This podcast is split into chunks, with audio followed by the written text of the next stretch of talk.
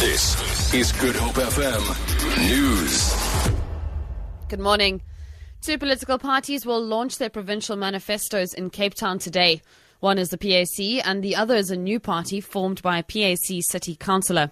The Democratic Independent Party is launching today and will introduce their candidates to supporters at the Athlone State Stadium. The party leader is Anwar Adams. Until this year, he was the PAC's only councillor in the city. In nearby Guguletu, Adams' former party will hold an election rally at the Tankiso Hall to introduce its mayoral candidate, Kenny Buffo. Buffo is currently the chairperson of a PAC in the Western Cape. The National Freedom Party has blamed a third force for its political woes after it failed to pay the IEC registration for the upcoming municipal election. The party says it will approach the Constitutional Court on Monday to appeal against the Electoral Co- Court's decision to disqualify it from the August the 3rd local government elections. The party was disqualified by the IEC after it failed to pay its 490,000 rand deposit by June the 2nd deadline. NFP acting national chairperson Becky Gumbi also blamed the IEC for the new electronic system. This electronic system has killed us because the only person who knows what was happening was the one who was appointed to submit. That person is Polani Ndlovu, the former Treasurer General, who has disappeared now, is nowhere to be found, to answer and tell us why he did this.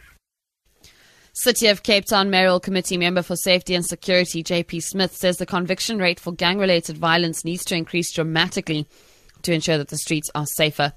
The city's gang and drug task team have had numerous operations on the Cape Flats in an effort to clamp down on gang activity. The most recent one, in partnership with the police, resulted in two arrests in Hanover Park.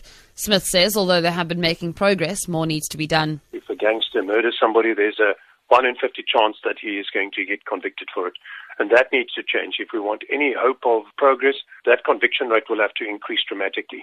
That means effective investigations, good IT and equipment for the investigators dealing with this, the larger numbers of detectives that are better trained with specialist support teams of prosecutors and others working with them.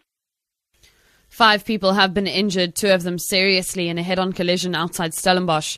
ER24 spokesperson Russell Meiring says the drivers of the two vehicles were trapped and had to be extricated with specialized tools. Both were rushed to a nearby hospital for urgent medical care. The remaining three occupants were treated for moderate injuries. Meiring says the cause of the incident is being investigated. Thousands of people have been protesting in the United States to denounce the fatal police shooting of two black men this week. The protest comes a day after a gunman killed five police officers and wounded seven others who were patrolling a similar demonstration in Dallas.